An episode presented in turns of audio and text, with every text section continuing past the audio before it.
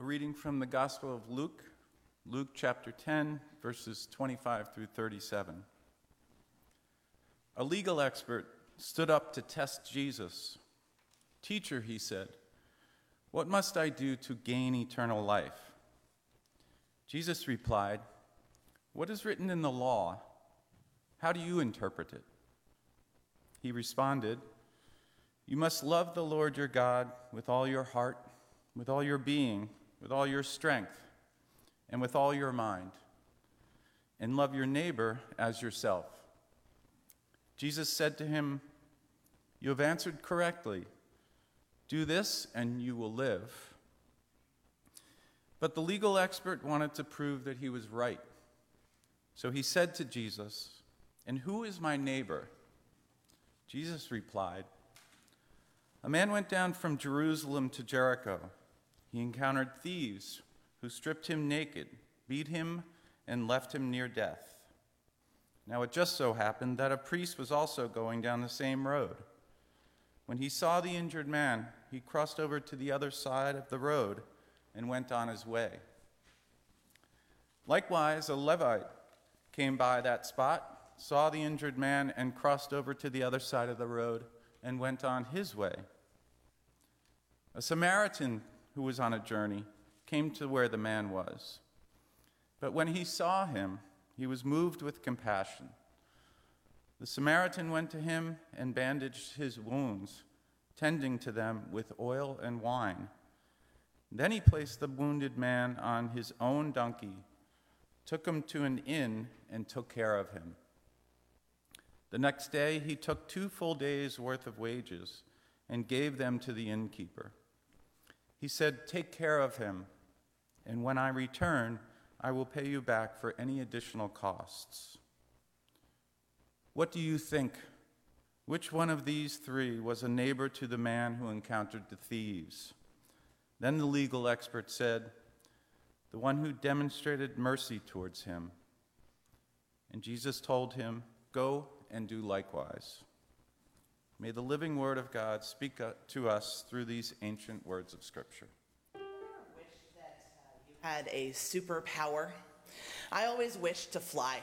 It was the thing that I always wanted to be able to do. My mom said that it was because I was tall and so I had a long way to fall to the ground, and that's why I wanted to be able to fly. I think it's probably more about efficiency, about getting one from one place to another, but we'll get behind my mom's theory too. Across the internet, if you search "my superpower is," you get all kinds of fun responses. One, "my superpower is positivity," or "my superpower is dyslexia," "my superpower is autism," "my superpower is A D H D. Often it's something that the world does not consider to be a positive thing, but that the person turns into something that is a positive thing or a benefit to them, that that is their superpower. One that I have never, ever wished for, however, is to be invisible. It seems like being invisible would create a lot of problems. You would probably learn things that you don't want to learn. You would probably hear things that you shouldn't have the privilege of hearing. There was a reels on social uh, media recently about a girl um, whose family pretended that she was invisible. They put a sheet over her and then said, you know, obviously fake magic words, pulled the sheet off, and the whole family, there were like ten of them in the room, pretended that she was invisible. Well, at first it was pretty funny. It was, you know, she sat next to them and they pretended she wasn't there. She, um, they took a picture and it was, um, she was in the picture, but they pretended they couldn't see her in real life. But then she got hysterical. I don't know if you've seen it. She started screaming and dissolving in tears on the floor. When she thought that she couldn't be seen, it was terrifying. And I think that, like that girl, some people in our society are invisible. They're easy to walk by. It's easy to ignore them. And I'm not just talking about people who are homeless on the street.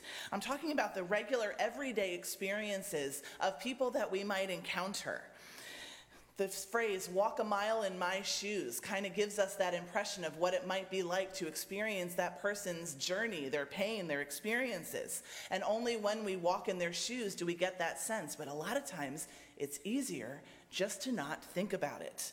Only when it becomes an issue for us do we care about that person's invisibility. When it's about our safety or our children's safety, our desire to simply live our lives. when it's someone that gets as part of us, that we actually then experience their pain and they become visible, it's disruptive. And it's hard. It challenges our assumptions about our lives, about our blessings, about what we think about ourselves, what we think about our worlds, what we maybe deserve. There's a story also online. It was one of those in-between posts. If you're on Facebook, you know you get the ones that you've signed up for, and then in between are the suggested for you ones. I usually scroll right on by. But this one, for some reason, I stopped. The picture was fuzzy. It was of an unidentifiable man. You couldn't really see his face. And he was sitting on the curb in a parking lot next to a bicycle. And the post that accompanied it was written by Christopher Michael on October the third, and it read this. I was at McDonald's in Poughkeepsie, New York tonight around ten thirty, getting some fries and a milkshake, when I noticed the guy sitting down next to his bike. I kind of had a feeling that he wanted to get food but couldn't. He didn't have a car and the lobby was closed. You can't go through the drive-thru walking, you have to go through a car. So I offered to go through the drive-thru for him. He pulled out a crumpled up coupon for a BOGO Big Mac and was struggling to get all the money together, so I offered to buy his meal. The sad thing is, prior to that, we watched car after car pass him right by. And I thought to myself, that must be a terrible experience, watching the world go by, right by you like that, and not pay you any attention, like you don't even exist. It made me realize this world goes by so fast, and that sometimes we forget the simple and basic good human qualities that we all possess, like empathy, humility, compassion, and more importantly, generosity. And he concludes saying, so please, if you're going to get anything out of this post, be kind to others, because one day you could be the one sitting on the curb next to your bike, starving, and have the world pass you right by as you did to others. A story that Christopher Michael told reminded me of our Bible story for today. It's probably the very best known parable in the whole Bible. You'll remember that a parable is a story that Jesus would tell. It's a, essentially a metaphor where he used everyday items or people or illustrations to convey a deeper truth. They're not actually true stories, but there is truth contained within them. And you could probably, if we hadn't just read it, you could probably have recited it from memory, from start to finish. There are a few details of this story that get a lot of attention when we think about it. The story of the Good Samaritan. Of course, we have the man in the ditch. Why is he there? Why was he the one that was robbed? We don't get any of those details. Then, of course, we have the two people who passed by, a priest and a Levite. These were temple authorities of the time. And then, of course, there is the third person who actually does help him, the Samaritan. But he doesn't just help him. He goes above and beyond with oil and wine, which actually are for um, his wounds. The oil was for cleaning, and the wine was used for pain. He dresses his wounds. He puts them on his animal. He takes him to the inn. He pays for him, offers to come back. He goes above and beyond what had been considered normal for helping somebody out. Now, much is made. Much is made about why the first two passed by. Often it's because it's blamed on what's called ritualistic purity. It means that if these two had come in contact with a dead body or with blood, there is a long process in the Torah of becoming ritually clean so that they could perform their temple duties, which they had a call to do. But it has led, of course, to anti-Semitic remarks berating these Jewish leaders for not helping one another or helping another person. But the reality is that in the law, in the Torah, the call to help someone in need was actually a higher law. And so it's not likely that that's the reason that they pass by. So therefore, we don't actually know why that is. We don't know why they walk by this man who didn't and didn't help him. We only know that they didn't do it. We identify, or the identity as temple leaders is important because those listening would have expected them to help, and being drawn into the story now by the fact that they didn't. And so Jesus' listeners would be ready for, okay, well, who is going to help? And so instead of focusing on the two who pass by, Jesus focuses on the one who doesn't. And those listeners would have expected it to be an everyday, normal Judean, someone who they would have been familiar with, a, a random person on the street, so to speak. But instead, it's an enemy. It's a long-standing history of hatred and between the Jews and the Samaritans. And so this person would not have been the one that they would have expected. And it is remarkable in that context that he stopped it all. But what we don't often consider about this story that we know so deeply well is the question that prompted the story in the first place. It was asked by a legal expert, which also is known as a lawyer. Now, Tom, we didn't ask you to read today because of your lawyership. In fact, being a lawyer at this time meant that it was the law of the Torah, the six hundred something laws that are contained in the books of the Bible. It's not about the law of the land. It's about the law of the Torah. And in fact, the best understanding, I think, comes from a very unpronounceable word to me in German that actually translates as scholar of the scriptures. So rather than thinking about this as a lawyer, thinking about, think about it as someone who is a scholar of the scriptures. He's an expert in the laws of the Jewish faith. So this scholar asks an unanswerable question. You see, it seems straightforward enough to us. How do I have eternal life? It's a common understanding for modern Christianity. How can my life be saved? How do I get to heaven? How do I have eternal life? But it's not an appropriate question in Jewish understanding. You see, Jewish understanding of eternal life is communal. It's not personal. It's not about me. It's about the community. It's not based in personal salvation, and so Jesus can't answer it. It reminds me a little of, in My Cousin Vinnie, Marissa Tomei on the stand, when she says, it is a trick question. It can't be answered.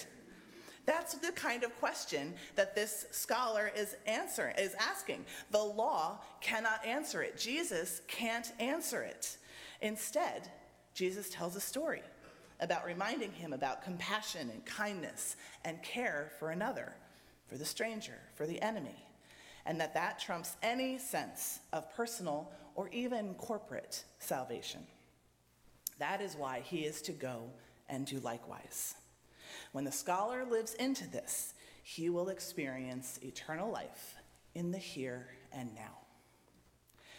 But I think that it's striking that Jesus does not answer with a response about how an individual can be saved. Instead, he offers words about neighbors. He offers words about compassion, about justice, about kindness. This is the diametrical opposite to worrying about ourselves. He tells us the answer to our question about eternal life has nothing to do with us. He moves from the personal to the communal. In fact, the scholar isn't seeking justice or clarification. In fact, he's seeking self-vindication, that what he believes is right and true. He wants Jesus to tell him that. His question isn't about God or about neighbor, as the law that he quotes would suggest. It's about himself. And Jesus takes that self-focus and turns it entirely around to focus on the other. He reminds him of his roots and the essence behind the laws and the commandments. How do I inherit eternal life? Go and do likewise. This is why passing by is so dangerous. It takes the focus from the other, from the neighbor, from the enemy, and places it on ourselves about my safety, about my sense of what I think is right. And we've all been there. If we're honest with ourselves, we've all been the ones who passed by, and perhaps it happens on a daily basis. If we move it from this literal passing by of someone, of an invisible person, to walking through our lives, blissfully unaware. The ones who treated someone else as invisible. The ones who thought it was easier to just go on with our lives. But notice that Jesus does not rebuke or call out the scholar, or even the two in the parable who walk by instead. He simply focuses on what is right, what is good and what is just and what is compassionate and what is kind. He doesn't come down on those who aren't able to live into it. Instead, he calls them forward into a new life. He transforms their understanding into action. So don't hear this as a rebuke of the past, but rather as an invitation to the future, to your future, to your life. From the moment that you rise from this space of worship and go into the world where there are invisible people all over the place who need an advocate, who need a kind gesture, who need a healing word. Because often the strongest advocate is the one that is not within the community that needs the advocating for, but the one who stands alongside it as an ally. That is how we, as a community, can embody the presence of God. Remember that last week we explored that how when we gather, we embody that presence of God. And this week, when we rise up, we rise up around the invisible, we are embodying God's call to go and do likewise, speaking up for those who don't have a voice, for those who are scared, for those who are running, for those who are tired, for those who are lying in a ditch, having been hurt and cast aside. Remember the story about the McDonald's guy, the guy on the bike? After I read that story, I thought, okay, it's a good story. It's a good reminder. But there are hundreds of these every day. They don't always post about it with some hashtag. But then I saw the first comment. And this is why I brought it up today. Not because of the story. The first comment that was posted right underneath that picture, it had thirteen hundred reactions. And it said this. That's what people do at the church we attend. Makes us feel invisible. And it was like a punch in the gut to me. It's the very opposite of the church that I know. This church, this community, the potential that this community of faith has to make those who feel invisible be visible.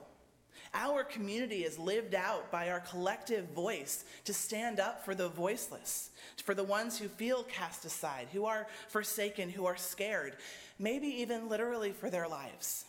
I shared last week that I was a part of a prayer for peace the week before with other faith leaders in our town, having been invited by the temple to stand on their bima. Well, this week I was at a clergy association meeting, and you can imagine that's a significant point of conversation centered on how we as a community can support our Jewish brothers and sisters, our neighbors. And the reality was conveyed to us that they feel invisible right now. They pleaded for us to check in on our Jewish friends and to ask our congregations to do the same because, and I quote him, we are not okay. And many public figures and organizations and leaders, they've struggled with how to best publicly respond to the war. We all know that it is nuanced. We all know that it's complicated. We know that there are people who are hurting in both Israel and in Gaza. And it seems like any statement for one or the other is instantly conflated as endorsement and condemnation of the other side. And we know that it's hard to explain, and that there is suffering of the people in Israel, there is suffering in the people in Gaza, and all of it is simply awful. But what ended up happening instead? Silence. Silence and neutral statements that caused even more pain. That caused hurt and fear and invisibility. I want to be clear that I'm not standing here advocating for a political p- po- uh, position. I leave that to the politicians. But I am advocating for compassion and for kindness and for voice and for visibility. The neighbors that we serve aren't just some faceless, let's be nice to this man. They are the ones that it might cost something to stand up for. They are sometimes literally, as is the case for me, right next door or right across the street. Our family of faith can do that. We can make the invisible visible. We can be the embodied presence of God here as we gather, and we can be the embodied presence of God as we look beyond ourselves. And we reach into the community around us to stand up for those who can't stand up for themselves. Through our church, for the ones here who are gathered, as a caring community that lift up and surround those who are going through something, who are hurting, who are recovering, who are in grief. We can do it for our town and for our area as a beacon of light that reveals God's love. And lift up those who are literally scared for their lives, whether they are Jewish or Muslim or another race or part of the L G B T Q community. We can do this for our world, for our broken, scary world that needs to know the love of God. We do this not for ourselves. In fact, it might mean that we face some of the same hatred as the invisible one. We do this in the name of God, as the beloved community that God has called together here at one twenty-five Elmer Street. Because this community, as a body of Christ, can change the world, one invisible neighbor at a time. And so, as Jesus said, go and do likewise.